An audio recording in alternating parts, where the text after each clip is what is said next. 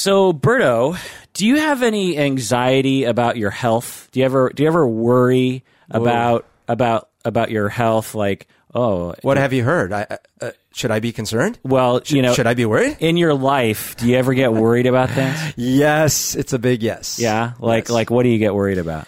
Uh, well, everything. I mean, I'm definitely a hypochondriac, and um, if I get any sort of feeling that is unusual, I get pretty concerned that it could be any number of things, anywhere from cancer all the way to multi-cancer. Multi-cancer. The low end is like I have a tumor, hmm. and the high end is I'm dead and I have a tumor. Yeah. On the high end, I have ten tumors. I have ten tumors. Well, that's what I want to talk about today. I want to talk about hy- hypochondriasis, they call it, or hypochondria. It's because patron John wrote in. He said, Dr. Dr. Honda, I just recently started pursuing a graduate degree in clinical social work, and I am interested in your take on illness related disorders such as hypochondria. Uh, so, this is in response to patron John. We're going to talk about that today. We're going to talk about the various different disorders hypochondria, health anxiety, cyberchondria, illness anxiety, somatic symptom disorder, illness anxiety disorder. We're going to uh, look at what it typically looks like. We're going to look at the symptoms. We're going to look at what causes it. And we're going to look at how to treat it. And, and we're going to share Berto's own stories about this.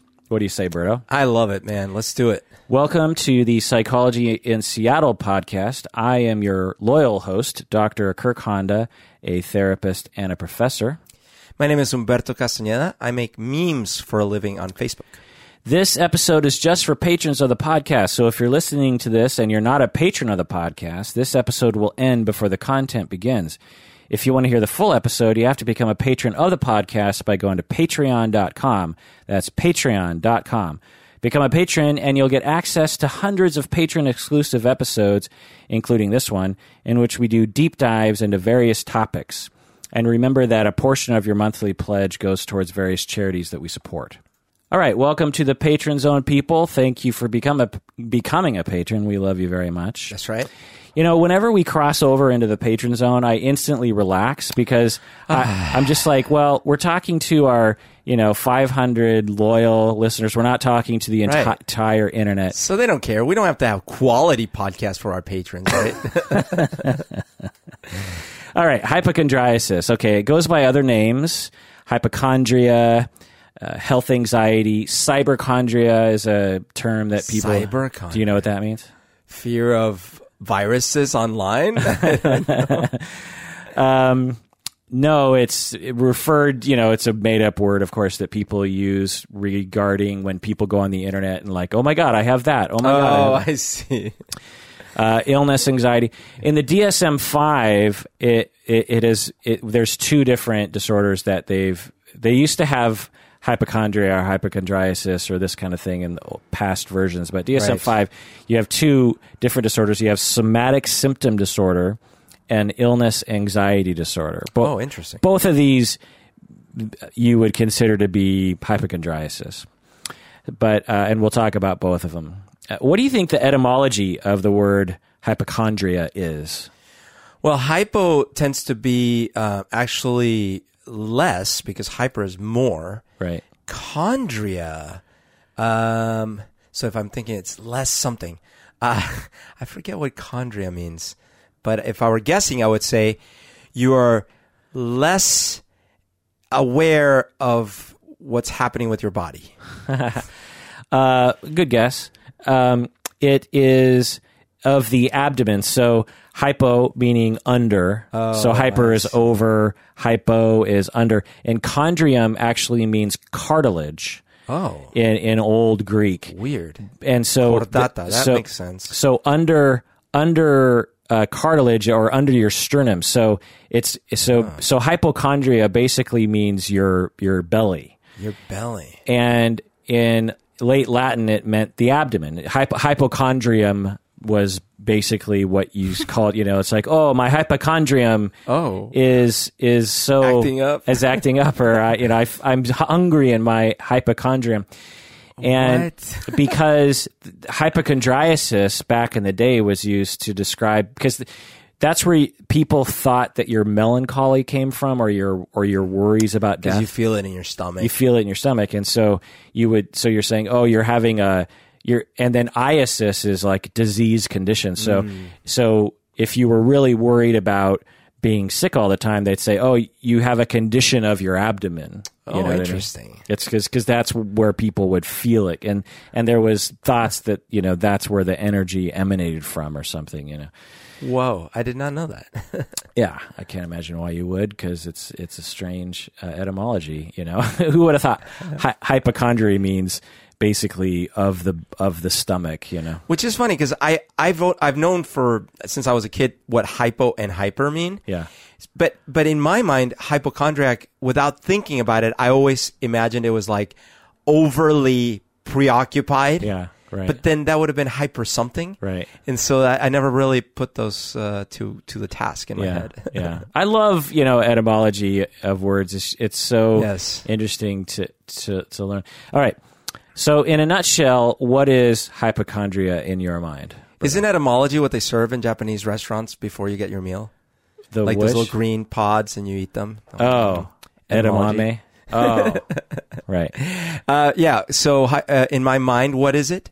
Like, how does it manifest for me, uh, or you know, for people? Um, I don't know if I am a clinical hypochondriac, uh, but I, here's how it works in my mind. You are hyper aware of little pains and aches or feelings in your body that seem out of the norm. Or I, I suppose in the extreme, you might not even feel anything out of the norm, but you imagine you might have something. And then you, your mind starts racing and starts trying to reach conclusions or starts preoccupying itself with what, what could it be? And then if another thing that, that I've noticed is if someone mentions a disease like, oh, my dad went in and he had kidney stones, then in my mind, I'm like, wait a minute, kidney stones? What if I have kidney stones? And then I'm sort of like start feeling like my kidneys are not quite feeling right. Maybe I do have kidney stones.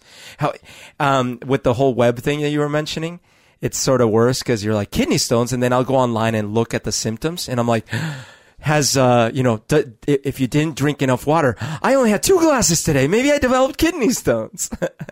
Right. Good. So the the one element that you didn't touch on in your nutshell synopsis is that it persists after physicians tell you that you're okay. oh, interesting. Essentially, it's it's impervious. You know, it's it's fine to occasionally be like, "Huh, wait a second. I think I feel something. Maybe something's wrong." You go to a physician and they're like, "Well, we've run tests and you know you're okay." Oh. And for people with actual the actual disorder, they typically don't respond well to that. this might be one of the things that distinguishes me then because from be, having the official disorder because the one defining characteristic for me is I will make an appointment with a specialist or a doctor and once I go there even if they can't solve the issue eh, if they say like oh I don't think it's that or I, I I'm pretty sure it's probably this or whatever that is enough for me to calm down right. So that doesn't let you off the hook completely, which we'll get into in a second. But often, for the more extreme cases, anyway, they they don't tend to respond well to that. All right. Um, now, full disclosure, with my 500 patrons, I have a mild version of it myself as well. It, it it's different than you, Berto, because you're more of a generalist. You you, you worry about about everything. Like I remember. There was a time, maybe you still do this. You you never put your phone up to your head I still don't do that because you erroneously uh, believe that it'll cause brain cancer. I don't think it's erroneous there's been no definitive final study on the matter there have been lots of studies, and the general, you know, consensus is that you're fine. I also don't use It's not- microwaves. Mike would depend. Anyway, the point is, is is that uh, you you you worry about lots of things, and right. whereas I have a problem with like very specific things, and I have like bouts of it. So I could go for a couple years and everything will be fine, and then like something like for instance, a couple years ago. I went to the doctor and I, I had my blood pl- plesh, blood pressure, Blah blissa. my blood pressure Brada pesa. read and they said, "Wow, you know, it's a little high. You know, it's not not super high, but it's on the high end." And you know that happened before, and I and I was always like, well, it's probably just because I'm a little nervous being in you know Right. at at the doctor's office. But then for some reason, th- this one time that they did it, it, it sort of stuck in my head. Wait a second, maybe I have high blood. I've I've I've never had a normal. Re- I haven't had a normal reading since I was in high school or something. Right. And so maybe I always have it, and it's not white coat syndrome, is what they call it. Mm-hmm. Maybe I have. So I completely lost my mind this one night, Oh and and it was just like I had a you know I was pacing around going. I've been, I've been ruining my heart and you know and my and my vascular system and I, it, I I've I've done irreparable damage and the And thing the thing is is I'm pretty comfortable with my death and but when I get triggered like that, it's it's something in my brain. It creates this kind of loop, and I just Right. can't get off of it. And even in my head, I'm like, "Calm down, everything's okay." But there's something that's sort of triggering around it, and then Which, and- of course, raises your blood pressure. right. So I ran out and got one of those home, uh, you know, measuring devices and obsessively measured it over like the span of a few weeks and documented it and because it because it varies from reading to reading you know? Totally. and so I wanted to get an average essentially and so I was doing that and it turned out that it's on the high end but it's not like a disaster Did you run into? Because I did the same thing at one point. I bought one of those things, but then I was using it so much at first that I started sort of like feeling residual pain of using it on my arm. I'm like, and then I was like, oh no, what if I damage my veins in my arm? Right. right. And you know, you're laughing now, which is fine, but you know, it's it's no joke. like you, no joke. Like you're actually you were actually like concerned. It, Yeah. It, it, like it causes distress and it lowers your. You know, it's one thing to be like, ha ha ha. You know, getting old and all the. You know, it's another thing to ha- be losing sleep or you can't function or. Yep. You're depressed because of it, or you know, it can cause actual distress. You know, There's also a different kind. I have I have at least two different kinds that I personally experience. One of them, one of them is more like, um, you know, that when you do something where you exaggerate how bad something might get, so that if it gets somewhat bad, you are already bracing for it. Like you know, the movie is going to be terrible. That way, if it's not so good, I won't be disappointed. Right. Well, I think I do that with a, a range of things. Like, for example, for all my adult life, I have had appendicitis multiple times. Like, mul- like I don't know, 50 times I've had appendicitis where I'm, you know, I'm at a theater and I start feeling a little pain and I'm like, oh, that's bottom right. Oh, oh, maybe this is it. Maybe this is the appendicitis. This is going to be it. And I think I somewhat do that just in case it is appendicitis. I won't have to be shocked and chagrined. I'll be like, yep, I knew it, right? Uh, and then it inevitably has never been appendicitis, but it could have been, right? Whereas there's other stuff where I actually think it is far more irrational and more threatening to my mental sanity. Because that, that whole thing, in fact, when the pain dissipates, I'm like, ah, it was probably gas then I'm back to normal. Whereas there have been other things where it's not the case. And the examples have been like, um, I think, uh, with the anxiety actually, when I had my anxiety attack, which was a real thing, right? For a while after that, when I would feel a little bit of anxiety coming on, I would still, my mind would still be like, no, maybe it is a heart attack. Maybe I am having a heart attack, right? And that, one was actually harder to dispel or get rid of. Um, even when I wasn't feeling anxiety, I would get anxious about the fact that I might feel anxiety and it might be a heart attack. right. So was, Right. Yeah. worse. Yeah, you're describing the process really well. Um, the other example from my life that I could think of off the top of my head was I was there was a there was a brief span of time where I I I don't usually go to the physician at all. I'll, Mm-hmm. I I full disclosure, I didn't even have medical insurance for like 10 years in my 20s thanks, Obama. because I was self-employed and just you know didn't have an employer uh, as a therapist and and was you know poor enough that spending what would it have been like 500 bucks a month. Or, well no it was less than that it was probably it was probably like two or three thousand a year or Oh, something okay. and for like catastrophic Right. health insurance. And I remember just being like, yeah, yeah, I'm probably, I'm, I'll roll the dice. I'm probably okay. That's not what you're supposed to do, of course. And I actually have a client right now who is still kind of suffering the the consequences of of th- that very thing. Having rolled the dice. because he did develop a major illness in his 20s and then uh, but you know i keep telling him look you know lots of people did that you just you just got like because he Unlucky. blames himself he's just like it's my fault Yeah. i should have been smarter than that and i'm like you know how many 25 year old men who are self-employed are smart in that Yes, way you know right. anyway it's just a it's it's a problem in our society that we put 25 year old people in that situation where Right. they have to decide whether or not they need health insurance or you know whether they should i don't know yeah, car payment, health insurance. right that kind of thing so anyway um I don't go to the physician for it, but for whatever reason, there was this kind of brief moment where I was going to the physician, like you know, maybe four times in the span of like four or five months or something Okay. for, for these random reasons.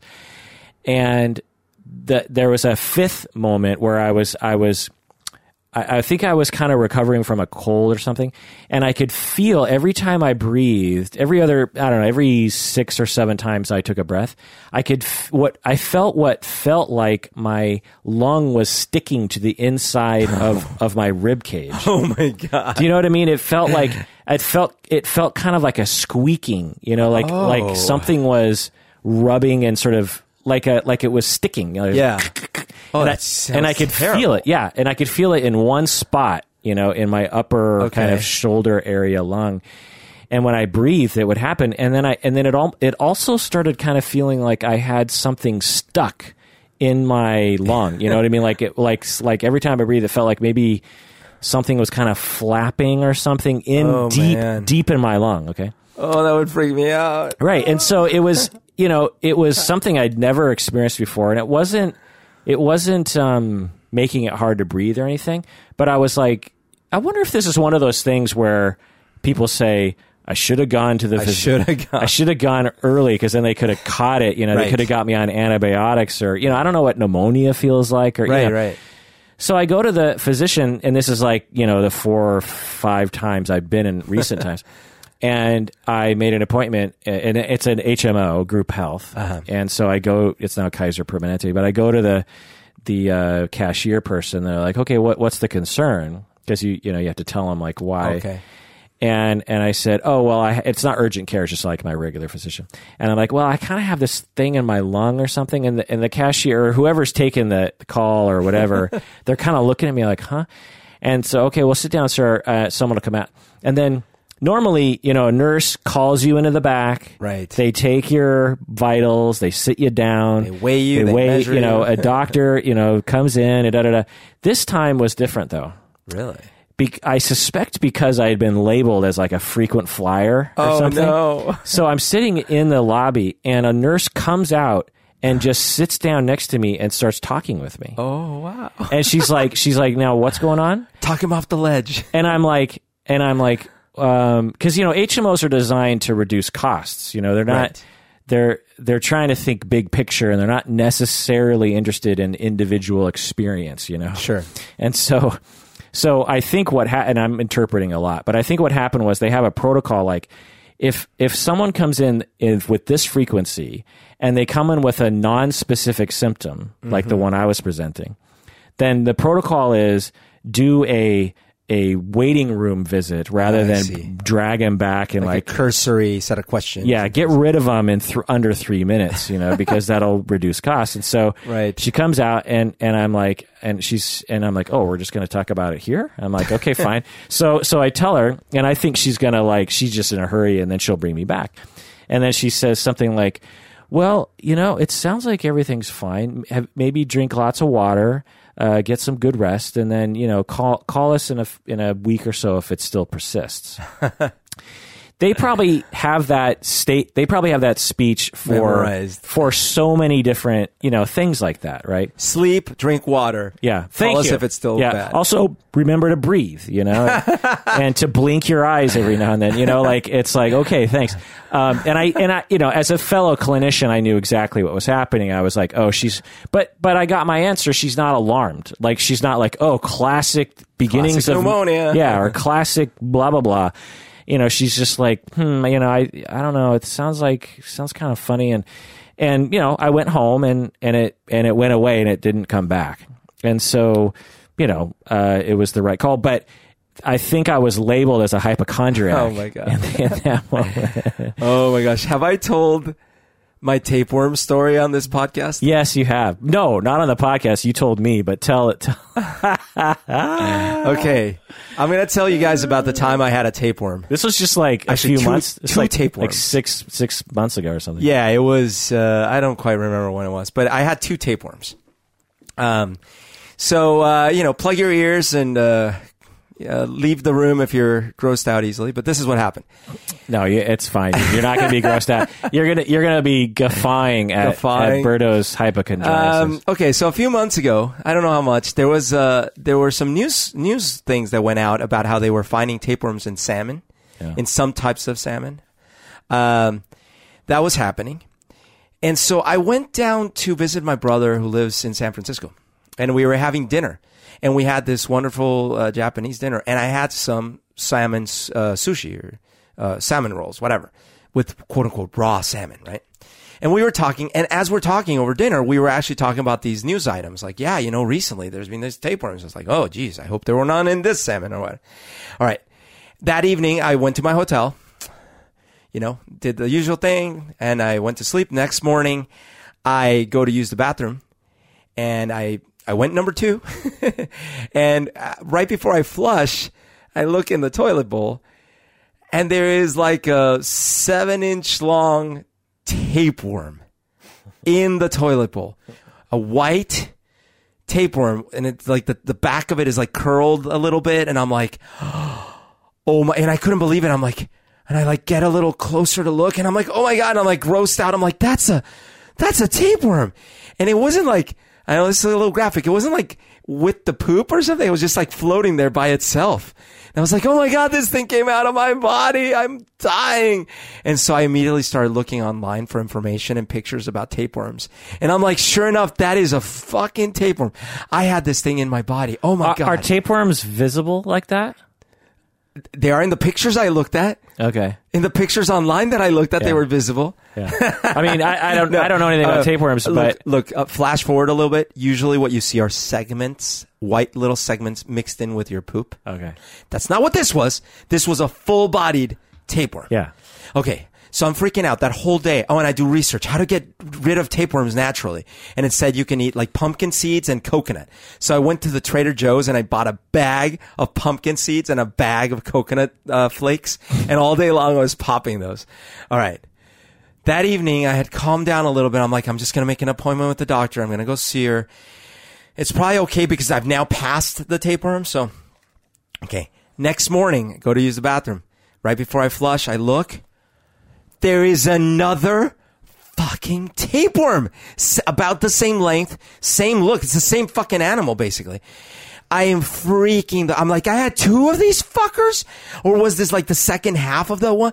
I am freaking out now. I'm like doubly googling everything, and now I'm, I- I'm calling my doctor. I'm making an appointment for that Well, Friday. so, so just pausing. Were you, you know, you're you're sort of saying this in a jestful way, if that's a word. But were you, were you actually in distress in this moment? I was imagining my body, my my stomach was infested with these things. Like just I imagined like the movie Alien. Yeah. Like I'm like I am. but but were you over. upset? Were you like were like was this a bad experience? You know, it's one thing to be like, oh my god, I think I'm. A, it's another thing. It was a bad experience. Like- it took over my thoughts that whole two days. like you're suffering. yes. Like you're you're in a bad mood. Yes. You're you're depressed. And I was blaming myself because I ate that raw salmon. Yeah. And then I was looking back and I had had, do you know what I had a cup, a month before that? For the first time in my life, I made the mistake at this really fancy restaurant Raw of eating- tapeworms. of eating beef carpaccio, raw beef. I had never done this in my life. Beef carpaccio is raw beef. Yeah, it's like it's like they mixed it with uh, all sorts of things and stuff. But and by the way, it was delicious. But either way, uh, and especially I was triply kicking myself because I had become a vegan, most mostly vegan by this point, and I had broken my vegan oath. And I'm like, I either got it from that fucking raw beef, which I should never have eaten, or I got it from last night's raw salmon. Oh my god, I'm gonna die. I was really in distress. Okay, so on Friday I go to the doctor. And by the way, I took a picture of the thing. And I, and I made sure I cropped it so you couldn't see any of the poop and I turned it into a black and white photo and stuff. But I wanted to show the doctor evidence, right? Turn it into a black and white. Why? So it's to make it less graphic, you know? Was there brown stuff? It was- it was- it- it- the water was not clean, right? So, anyways, I go to the doctor and she's already like, you know, okay, tell me what happened, Barry. so this is this is your physician, My physician. that that you've seen a lot, that I've seen a lot. and knows that you have this issue. I guess she must, yes. uh, but to, to be fair to her, she was being completely professional and really listening to me. Good. That's that's the right. Thing I you're supposed to do. explained and I showed her the Condescension picture. is not- not the answer, right? Yeah. In fact, that would have that would have made it worse. I would have felt like. So I explained. I showed her the photograph, and this actually really helped me because she calmly said, "Okay, first of all." When she looked at it, she's like, I, I, I gotta tell you, I really do not believe that that is a tapeworm. Number one. And that actually made me feel better. She said, now it could be, could be some type of intestinal parasite. It could be. I honestly don't think that's what this is. She uh, she said, "Now you mentioned you ate udon the night before. Like honestly, this might be just a bit of fiber. This could be a lot of things." Now, what I will say is, look, Udon, by the way. It always Udon? bothers me. When oh, I'm sorry, non-Japanese. udon, well, I- udon. you know, udon. yeah, udon. Like udon, udon, Udon. udon is a far cry from udon. But I've never heard anyone pronounce it like udon, so I don't know. No one ever corrected me. No, I think I've corrected you before. No, I've- when have we had udon together? we've had udon. No, we, no, no. We've had the other kind, the We've had ramen, ramen. and we've had udon. And you've told me it was ram, ram, I- ramen, I- I've- ramen. yeah, ramen, Ramen? ramen. It's like ramen, right? It's just ramen. Ramen. Yeah, yeah. But I've never had udon with you. I think you have, and Shun has been around. Shun you. has never corrected me, man. Never. So now I'm corrected. Now I know it's udon. Okay, udon. It's just uh, imagine like just think of a Colombian word. Oh, they fuck them up. You and everyone and their mothers fuck up Colombian or Spanish words constantly. Like what? Say one word. Coffee. Oh my god. Wait, coffee. But that's not the Spanish version. I don't know. See, you don't even know the Spanish version. Cafe. oh, it's cafe. Okay. but anyways. Uh, empanada. Oh, there you. What the fuck? Eh, You know which one bugs the shit out of me? When people say, um, uh, like, uh, vaya con Dios. Vaya con Dios. Vaya con Dios. Oh my god, that drives me up the wall. How do you really say it? Vaya con Dios. Dios. Yes. There's no Dios. It's Dios. Dios. Yes. Like a, there's like and it's not like, vaya. like. Dios. Like yes. Dios. But anyways, I digress. So I was having my udon. So the doctor's like, yeah, you know, it could be so many things. That did put me to rest. What she said was this: Look, watch it for the next week. You know, it's similar to yours. Like, eat healthy. Eat, don't eat anything heavy. Watch it over the next week. If you're still worried about it, we can run a stool sample. I was like, okay. Did she All right. say you should have brought it in? No, she didn't say that. She was not that concerned about it. Now, so here's what happens the next day. The next day, I am at my mom's, and um, oh, by the way, uh, on Friday morning, I was uh, so I had come back from my trip, and on Friday morning, I was at my place at my house, and that morning, I I used the bathroom like I normally do in the mornings, and there was no tapeworm. So I was like, okay, maybe I just had two tapeworms. Okay. Nice. Now, Saturday morning, I You know, side note: people t- t- purposely infest themselves with tapeworms to lose weight. By the way, oh my god, that is creepy. Oh, you, you get them in these little pills. okay. Saturday Or at morning, least that's what I heard on the internet. I travel down to Tacoma to go my mom's to my mom's house. So I'm there. So I'm not in my house anymore. Right. That morning, my mom. I tell my mom all about this. Did a tapeworm bust out of your chest? yeah, should have. So I tell my mom the whole story, and she's like, sort of not believing it or whatever. But uh, my mom comes down the stairs laughing hysterically while I'm downstairs eating breakfast, and she's like, "I think I solved your tapeworm problem," and I'm like, "What? What do you mean?" And she's like, "Do you throw your floss in the toilet?" And I'm like, "What? Uh, what? Yes." Oh my god, dude. So what happened is when I travel, I take a special kind of floss with me. It's like a thick tape, like a thicker kind of floss. And I, in fact, floss my teeth at night. That's the last thing I do before I go to bed. And yes, I throw my roughly six to seven inch length of white floss in the toilet and I don't flush. So it's still there in the morning, soaking water overnight, so it gets nice and plump. And it's so it's a six to seven inch long, white, wormy looking thing. It was floss. And why didn't I see it at home? Two reasons. I use a different kind of floss, but actually I throw it in our garbage can so I don't have to deal with the toilet floss.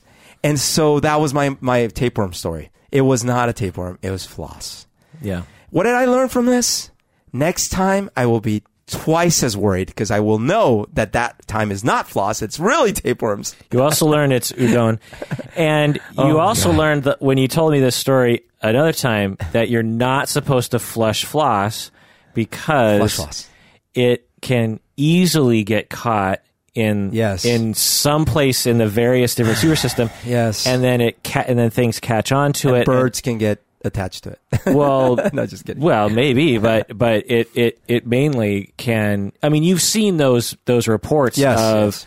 them just pulling tons and tons of of material out of the sewer system, Right. And it's all stuff like this. So what, not only was I being a bad citizen, but I was causing symptoms to uh, make my hypochondria, my hypochondria, what is it called? Hypochondritis, Hypochondriasis. chondriasis go worse. I love your story. It's it's perfect. It has all the elements. Oh, my God. Because it it you know it's sort of like when people think they see a UFO or something. Right. You know, it's like I no, I saw a UFO. It's like, well, do you know all the different possibilities? You know, and it's like you for someone who you know suffers from hypochondriasis, they go directly to the one possibility that will worry them, which is well, it, and and there's a there's a number of elements to this that I want to comment on.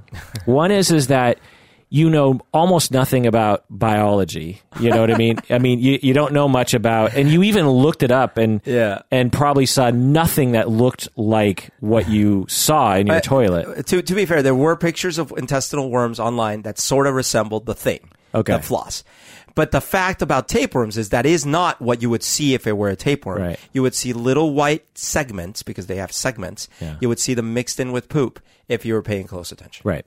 So there's that. Um, also, you know, the fact that you heard about some story and then all of a sudden you have that problem. Do you know what I mean? It's like, it's like, so there's that element, you know, it, that sort of planted a seed and then that colored everything that you saw from that point forward.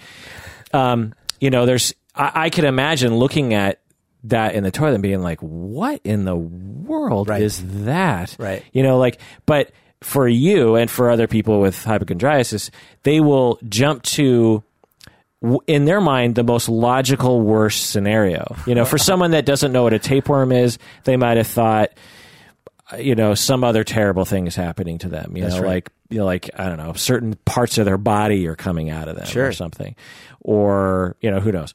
But you know, uh, so so it has all those elements, and when um, you went to the internet, you didn't find anything to reassure you, and you didn't look up like. Uh, or, or maybe you did. Did you look up like common mistakes that people No. think? No, I did not. Do you know what I mean? Like what what else could it be? You know? No, notice also that I wasn't aware in the evening as I was flossing and throwing my floss. I didn't even connect the dots then. yeah. Right? So, because my mind, that couldn't be the possibility. It has to be these terrible possibilities. Right. Like if you would have logically said, well, okay, it could be tapeworms, but what else could it be? Let let me let's walk Right. back in our minds. What else? And it was you was the thing. You didn't even have to ask anyone. All you had to do was go in your own own Yeah. mind. Like, oh well, last night I do. Fl- oh, it, maybe it's the floss. Maybe it's floss. Yeah. It's not like I found it there and it was the previous uh, uh, occupant of that hotel. Right. It was me. Right. yeah, yeah, yeah.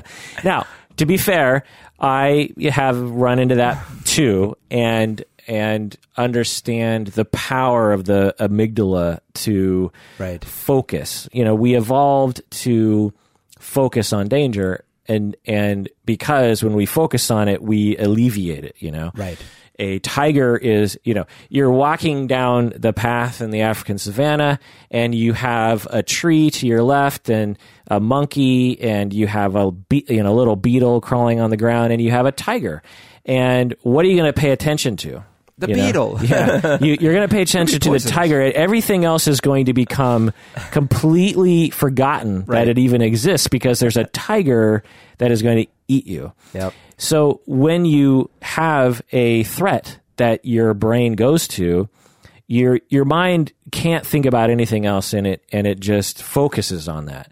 And so, and we'll get into how to break that cycle in a second. Okay. Oh, well, what if the Beatle were Paul McCartney? Ooh. That would be a challenge. That would be a challenge. What, what what what would you do if you had Paul McCartney on your left and a tiger that was about to eat you on your right?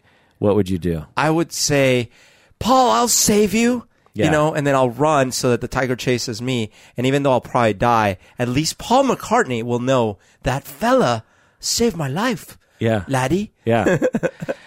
yeah. Yesterday. A I- Colombian saved my life. that tiger was gonna eat me alive. he only got five feet. Tapeworms. I just saw one in my toilet this morning. Maybe it was the scrambled eggs that I ate. Oh, that was a meta joke right yes. there. Um, okay, f- last story about this. I one time am going number two, and you know you always got to look at it. You know you got to look, and I looked at it, and it it there was blood, like Oh no. Oh, no. there was just so much blood, you know? And I'm like, oh my oh God, Oh my I, God, I'm dying. dying. You're like, dying. I'm totally dying. But this is years ago, and I probably didn't even have health insurance at the time. So I was just like, well, I guess I'm dying. And, That's it. and so, and then, um, and Oh, then somehow it, I like, I did it again. It was so long ago, I don't remember the details, but somehow I figured out, oh, it's beets. Beets. Yeah. I know. So, so my dad actually, this happened to him recently too, and he suffered for like like a month without knowing. You know what I mean? Like, well, I think it, I think it happened once, and then he, you know, being a a stoic Japanese man, he just sort of internalized it. Oh, you know? no. But he was like really concerned.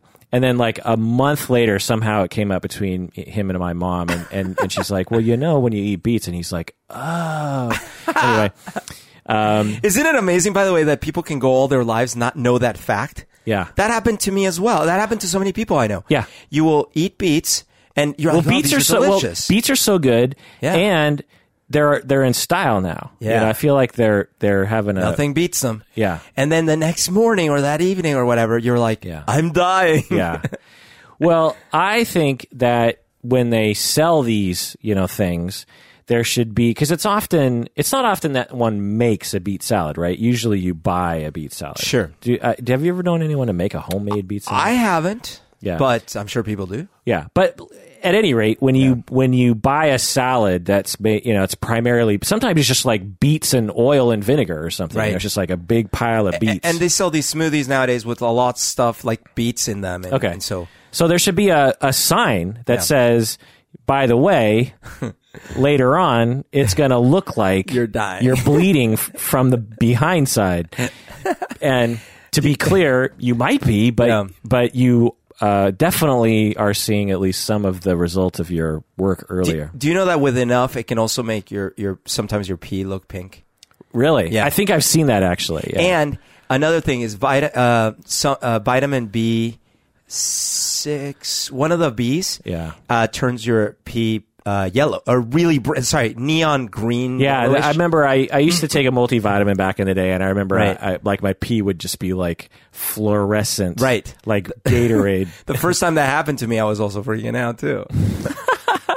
what were you freaking out about that time? I'm like, I'm radioactive, dude. I'm like Mr. Burns.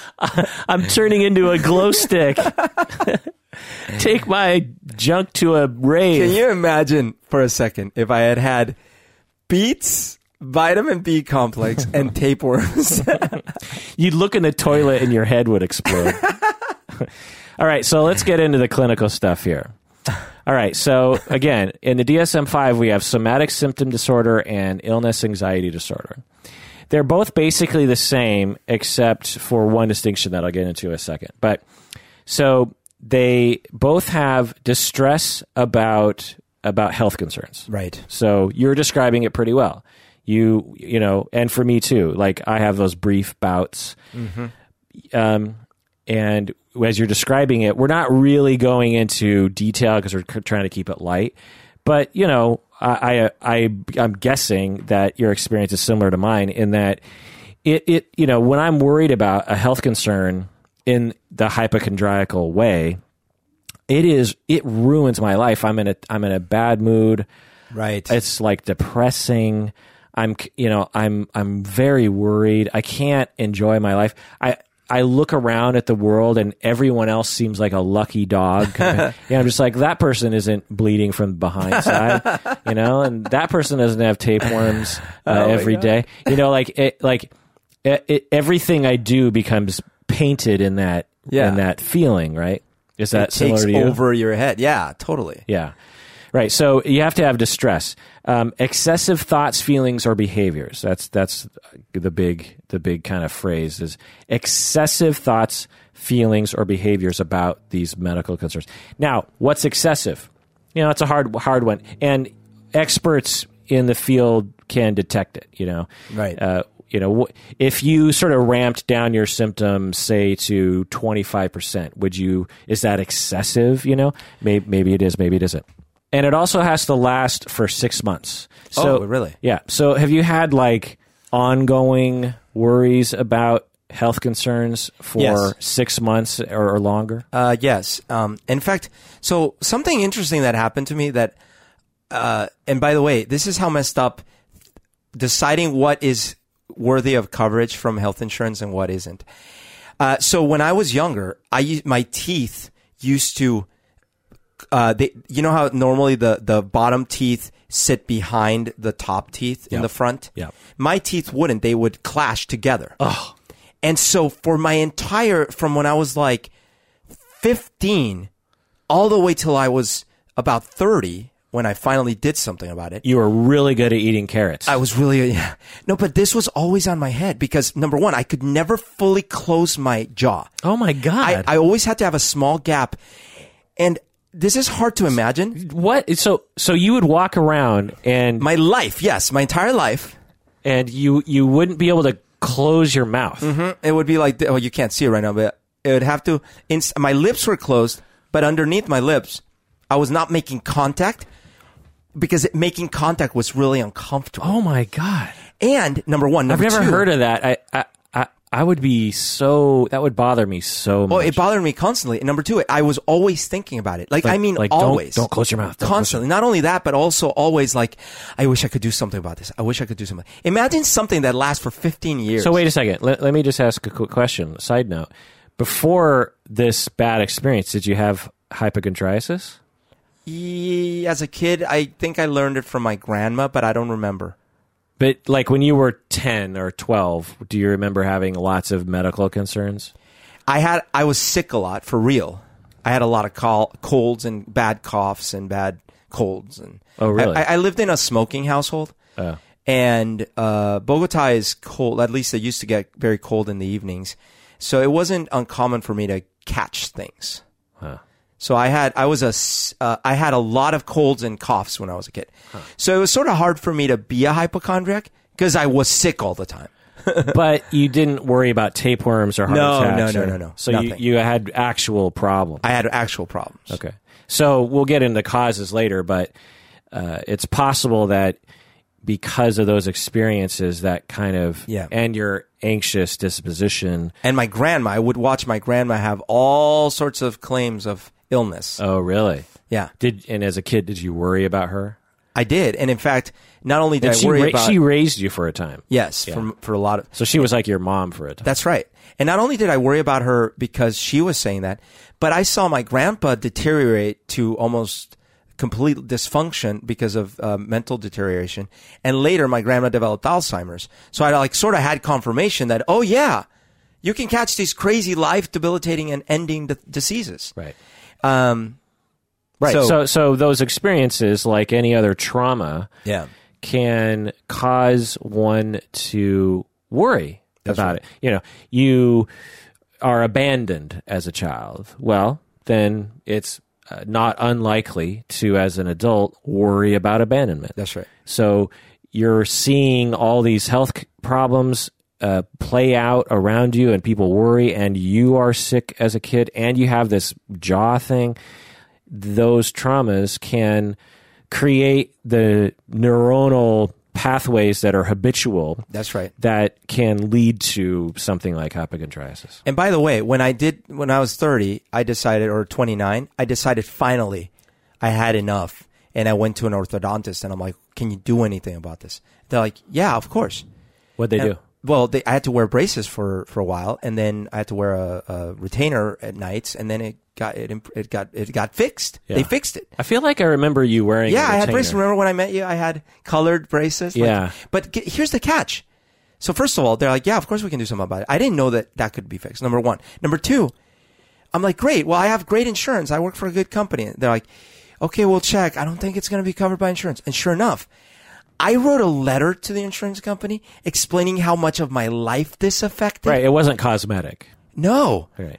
And yet, nothing. Nope. Sorry. So I had to pay it all out of pocket. It cost me thousands and thousands of dollars. Right, because it's assumed that you're doing it because you're trying to, you know, Fix my teeth. yeah, it's like a boob job. and yet something. when it was done my life changed dramatically like Yeah.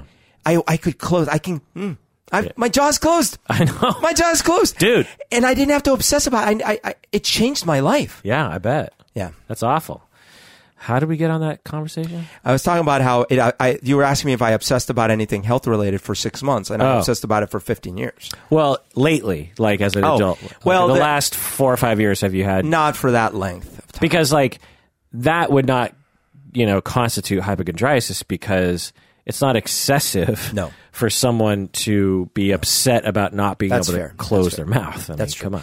i guess the answer is no Okay. I've- So, so you not have periodic. over- yeah. How often would you say? Like in like a week out of a month or a week out of every three months? yeah i'd say i'd say maybe that's better a week out of every three months would not be out of the question Okay.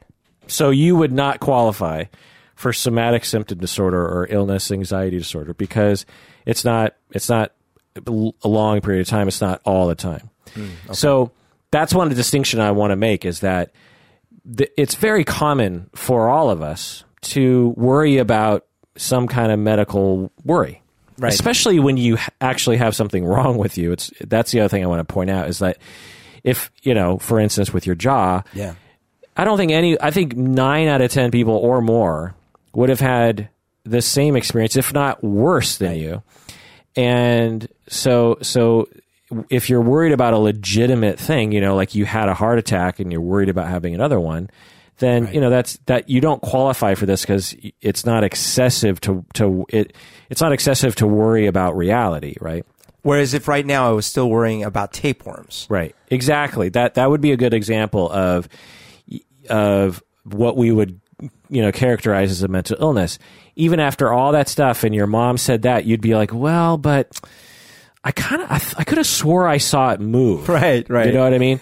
And and I did eat that salmon, Kirk. Right. You know, you're you're like you're you're just so convinced because your your brain is such that you feel very upset and your brain looks for an explanation, you know, and it says, well, it must be because there's actually something to worry about. Well, what what's something that would be logical to worry about? Well, it's, you know, tapeworms. And so your brain gets in this loop. It's sort of like an obs- it's it's akin to OCD, you know. Right. And it's impervious to evidence and and it is very frequent. You know, people who have hypochon, you know, have somatic symptom disorder.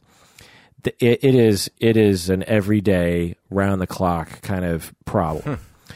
So so now you and me are in a category that don't qualify for this label, but you know we're we're on that spectrum. we're Yes, heading in that direction.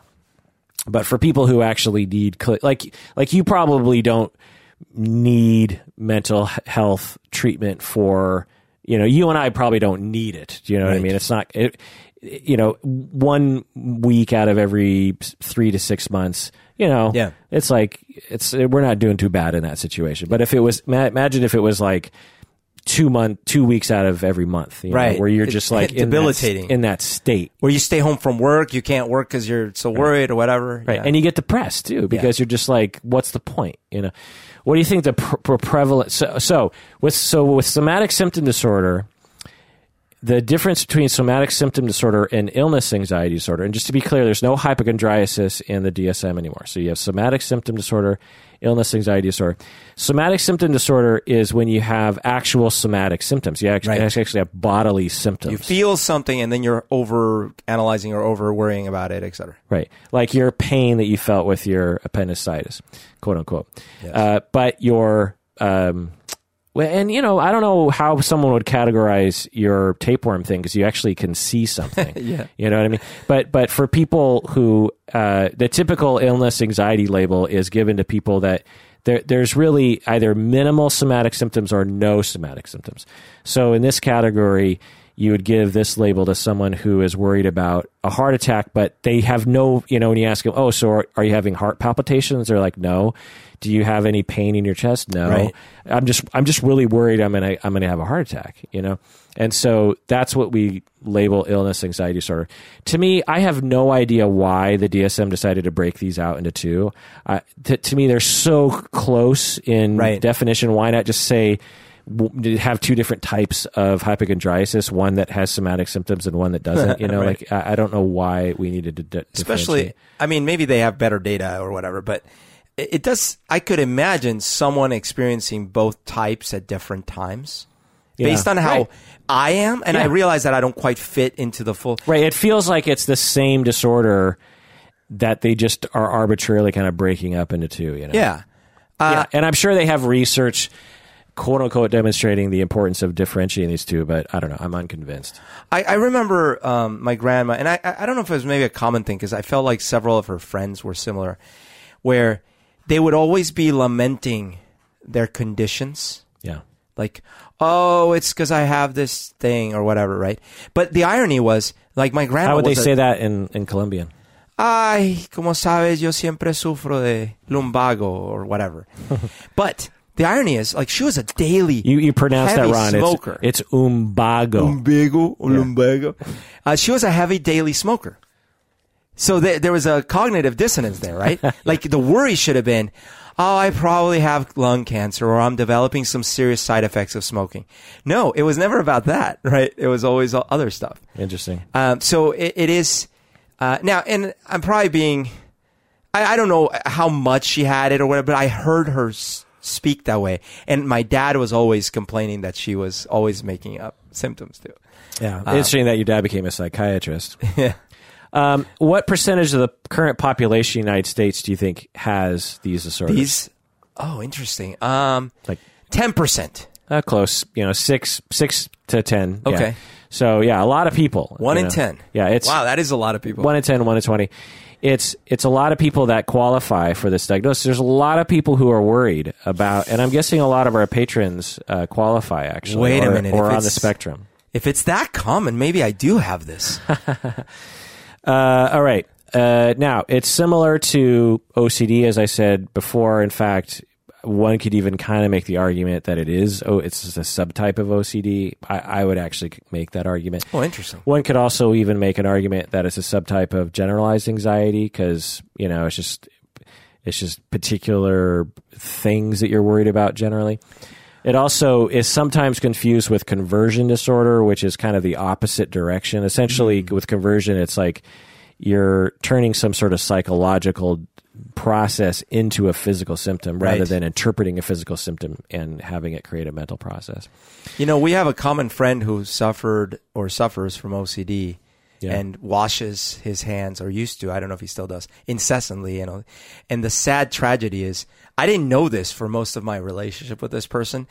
Uh, and one time, many, many, many years ago, I threw up inside of his car because Mm. I was too drunk. Can you imagine having that? Mm-hmm. All those ta- all those tapeworms. all those tapeworms. Can you imagine having that aversion to like dirt Yeah. or you know, and then now there's throw up in your car. Well, it, it depends. So so OCD is not a rational It's not usually rational. Okay. And so for some people, that's not a big deal. You I know, see. like, um, Oh, then I don't feel bad at all. Well, so do it again. you just have you would have to ask him. You know, it's like it's like you're you're trying to put a rational uh, lens on OCD. OCD often has very little rationality to it. You know what I mean?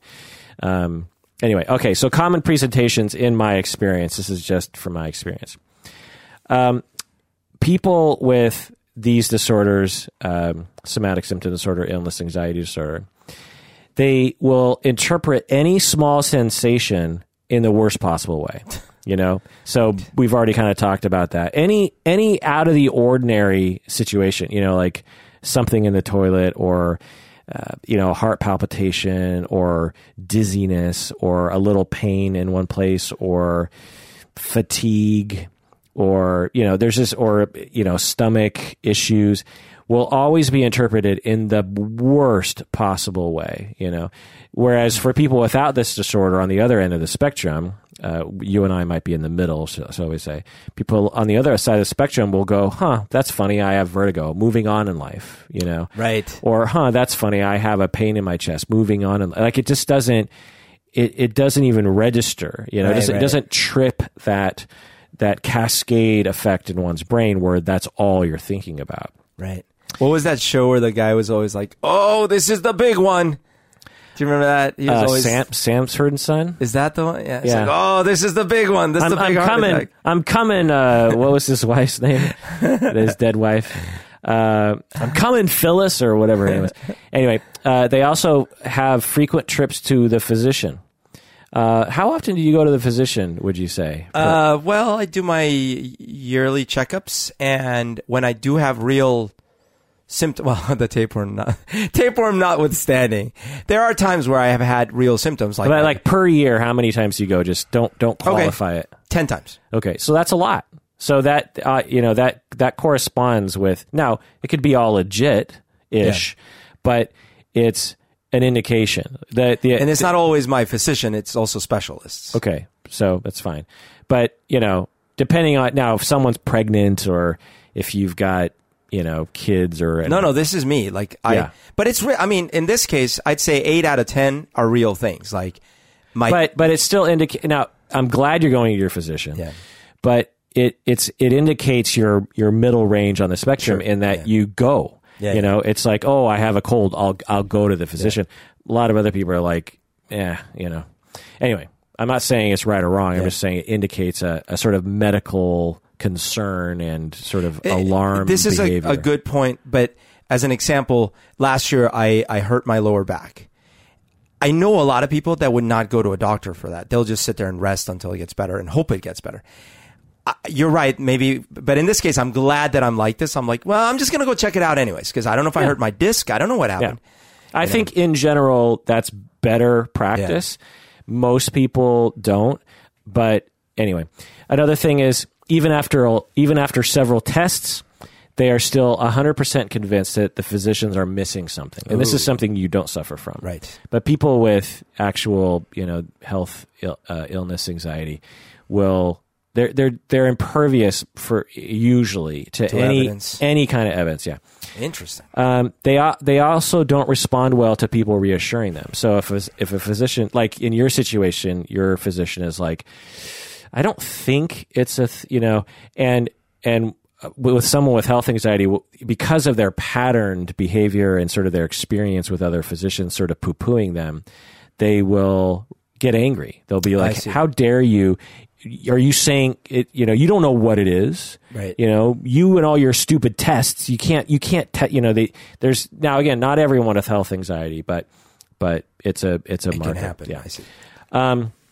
They might be very careful about their health, like diet, um, not doing anything dangerous.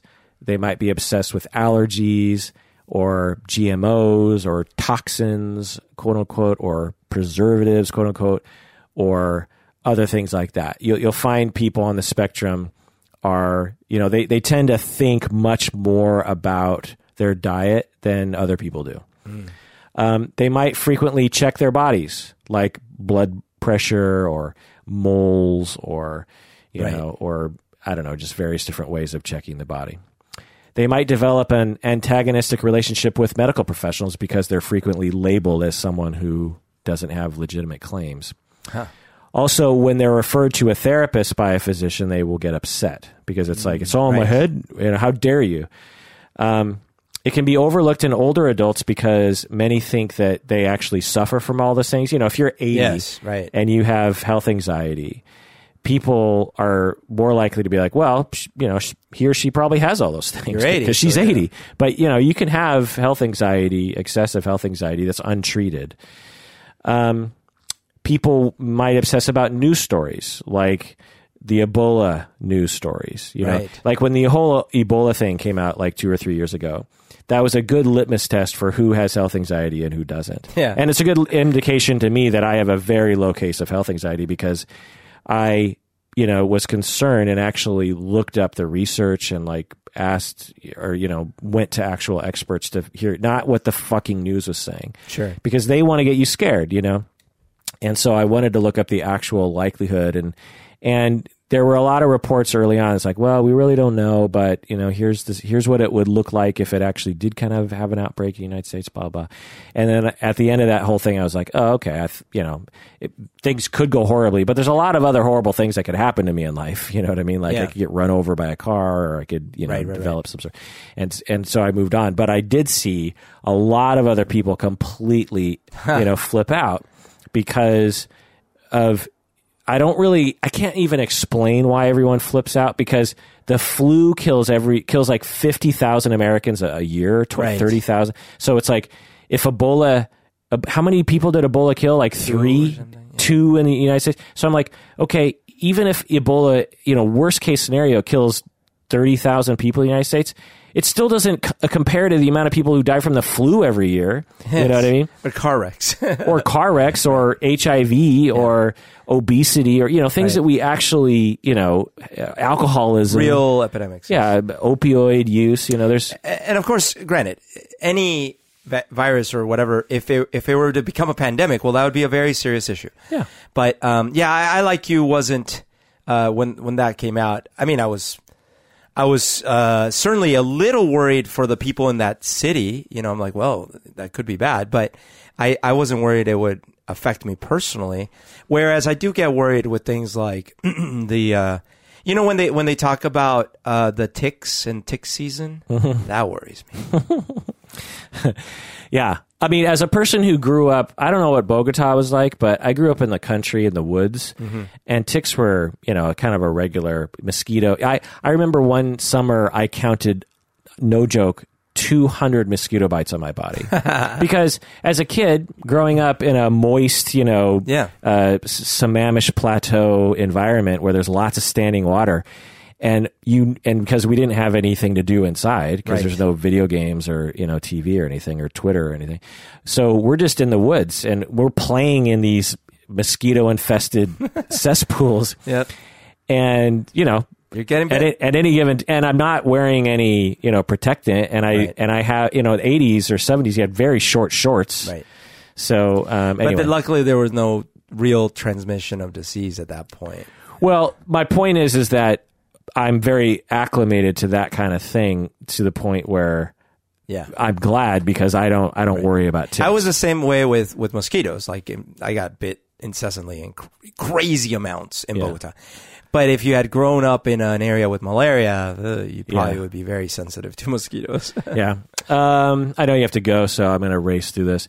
Uh, they might be ac- anti-vax, you know, someone who is worried about vaccines. Oh, um, right. Yeah. Irrationally. Um, children, according to research, when they have health anxiety, and they very much can have it, they will tend to focus on one particular symptom for whatever reason. It's not all the time, but whereas adults tend to have many symptoms that they concern themselves with. It's often comorbid with depression and anxiety. It's more uh, prevalent with lower levels of education and lower levels of wealth. So, lower socioeconomic status, you're more likely to have it. Interesting. Um, and the symptoms completely depend on the culture. So, whatever, you know, uh, you know, I'm convinced that 300 years ago, the things that people would focus on with their health anxiety would have been like humors and stuff. You know, it wasn't what you know now, right? Right. You wouldn't have worried about viruses back then because they didn't know they existed. So it's so different cultures around the world. You'll see different kinds of things uh, that people generally obsess on. Right. All right, causes uh, genetic disposition to anxiety.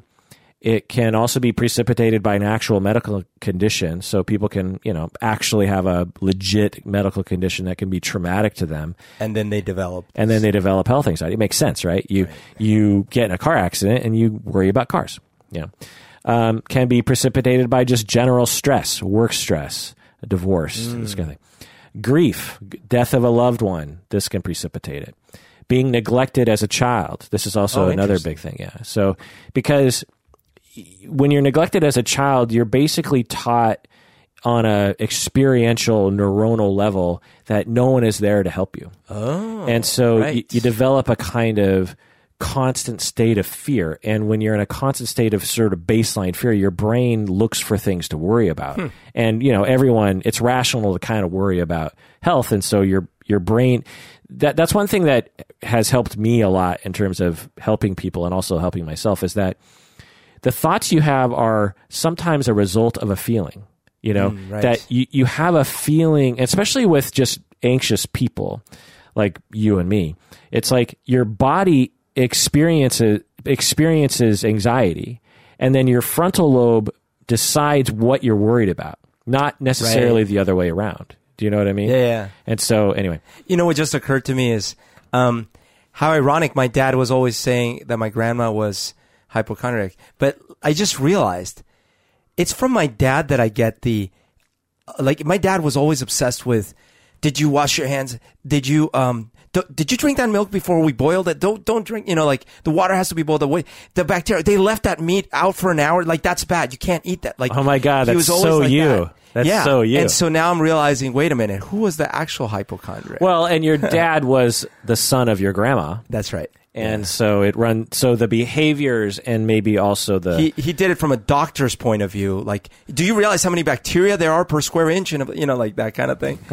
and uh, That's another thing. Growing up in the country, uh, there was no talk about any of that stuff. I mean, you were in a. I just I was in a constant just dirt cloud as a child, you know, and I, I remember um, I had the filthiest hands. I remember because you know I'm out. I'm climbing day, trees, right? getting pitch on my hands, and dirt is sticking to it, and and you know I'm probably literally throwing dog poo at my friends, you know, and so I, I come home and it's dinner time, and we're all sitting around you the wash table, your hands? and and my mom is like, Kirk, wash your hands, and I look at my hands, and they're it's just they're they're black. You know, and there's there's just Oh stuff my under the fingernails, and I and I remember looking at my mom like, "Ugh, really? Like I, I think about that now, and I'm like, if I had just a tiny, I would wash my hands. And back then, I was just it was you know I didn't bathe every day. you you know. probably developed a good immunity system. Um, I mean, I am actually allergic to nothing, so I guess maybe that's that's saying something. But anyway, treatment. Okay, so although I do have, I think, a mild allergy to like whatever is in the air all yeah, the time. I, me too, dude. I am definitely becoming more and more like that. but like mild, like where I just have like a little bit of snot, not like it's terrible. Anyway. All right, treatment. Number one, obviously, therapy. Uh, cognitive behavioral therapy, trauma therapy, grief therapy, family of origin therapy, psychodynamic therapy, mindfulness can help. Humanistic therapies can work, being in the now, you know, because you're, when you're worried about uh, having a tapeworm, for instance, yep. you're you're not living in the now. You know, it's like if someone said, you know, like Yoda, don't think about the future. Think about right. How are you feeling right now? And you'd be like, well, I'm feeling fine. And be like, well, so maybe you do have it. Maybe you did, or maybe you do have a tapeworm. Are, are you okay right now? Right, And you're right. like, well, yeah. Well, then what are you? Why are you future tripping? You know, you're cat. You're catastrophizing the future. Oh, Because in your head, you're like, like, well, if if we would have gone back to that moment, and I would have been like, so worst case scenario, you you have tapeworms in your intestinal system. Uh, then what? What would you have said? Yeah, I mean, I guess if I had started to rationalize, well, I guess there are ways to deal with that. But No, but I would have said like, well, you know, what's the consequence to you having tapeworms in your system right now? right now, Nothing really. Yeah. So so that's that's a a, a humanistic gestalt, but Right. also it's a um, cognitive behavioral approach of just like let's. And I do this with clients all the time, and it and actually. I would say 50% of the time it works. It's like, because most people, what they do is like, I have tapeworms. The world is ending. You know, like I have tapeworms, freak out. Yes, Right? right. Instead of like, well, let's walk ourselves through this. You know, let's say you have 100 tapeworms in your body right now uh, tell me what is the actual consequence of that? You'd be like, well, I don't know. Well, okay, let's look it up. You know, Right. uh, you'll be malnourished for a time. You know, and then you'll take a anti-parasitic drug that might have a couple side effects, and then that'll likely do you. Yeah. you know what I mean. Um, and they're not going to eat their way out of you. You know, they, they just sort of sit. In fact, right now you have what could be called parasites or, or you know, Right. uh, symbiotic organisms Billions. living in and outside of. I mean, we have something like five thousand bugs crawling on our face at any given time. Actual bugs, not bacteria Yeah. or like t- a thousand or two thousand or something. Like actual, you know, tiny little, Right, right, right. tiny little ants are or tiny little spiders are literally crawling on our face, eating our oils and our dead skins. They're our face is covered in bugs Ah! because our bug, our face is just. Uh, A, spool of. it's it's constantly spilling out food for for these animals Yes. who have evolved, you know, to Yes. to to do that. And so so, you know, walking yourself through those cognitions, you know, and sort of that's that's cognitive therapy that kind But okay. by the way, there's a story that sticks out in my mind uh, of my grandpa's sister and her sister. So his both of his sisters. They used to live together, and they told us one time one of them actually did have a tapeworm, and her sister had to help pull the Pull it out. segments out, Right. and that story stayed with me. Yeah. So it's and I, I'm realizing now that probably also had an effect. right right but even that story it's like now i don't know anything about tapeworms but i i just i, I think it's one of those things where it's not the best but it's you know are much worse things. Yeah, right. Um, the, but the main therapy that I recommend people consider, besides the things we've talked about, uh, are existential therapies. Because if you can develop an understanding of the fact that you're going to die, and an ex- or and grieve grieve the the loss of the notion that you're not going to die, then I think that helps a lot because that's what's helped me is when I have a you know a sensation in my body like huh, heart attack. I because I've done decades of existential work, I very quickly have a very deep sense of could be a heart attack, could be dying, but I'm going to die anyway. Right. So, you know, maybe this is my time. It's sort of like when I'm on an air. Now, I'm not saying I'm completely anxiety free, but it's helped. Like I'm on an airplane and, you know, it gets a little bumpy or it gets a little funny on the landing. You know, we kind of, Right, right, you know, right. it's, you know, some, some planes are kind of freaky when you really think about it. Yes. And, and I'll think, is this, you know, is this going down? Uh, incidentally, I, you know, Chris Glover, he's, he works for the FAA. And oh, I didn't know that. yeah, Okay. he's an engineer for the FAA, or no, a lawyer for the FAA. A lawyer. Okay. And I was asking him the other day. I was like, "How many planes do go down?" Because you know, I I ha- I don't have the statistics, and he and he's like, he's like, um, I don't think we've had one go down in the last year. And I'm like, in the United States, he's like, no, in the world. Yeah. yeah. I'm like, what? Like, planes going down are so rare. And like at any given moment, there's like how many planes landing and taking off? There's like thousands of. Pl- anyway, the yeah, point. the statistics. If you if you're using statistical like betting probabilities, Yeah. it's like you should die in a car wreck daily. yeah, yeah.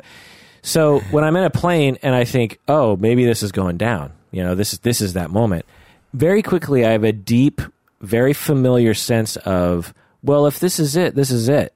I mean, it's it's coming eventually. My my number is coming eventually, and if this is that moment, uh, it's not the best because I'd rather live another, you know, 30, 40 years, but you know, I've lived a good life and that, and I've, and I've lived my purpose. And that's another thing that existential, you know, therapy talks about is like, have you been manifesting your purpose in life? And if you have been, then you haven't wasted your time. And when you do die, it's a little bit of a comfort to say, well, I, with the time that everyone gets, Right. everyone's allotted, you know, X amount of time.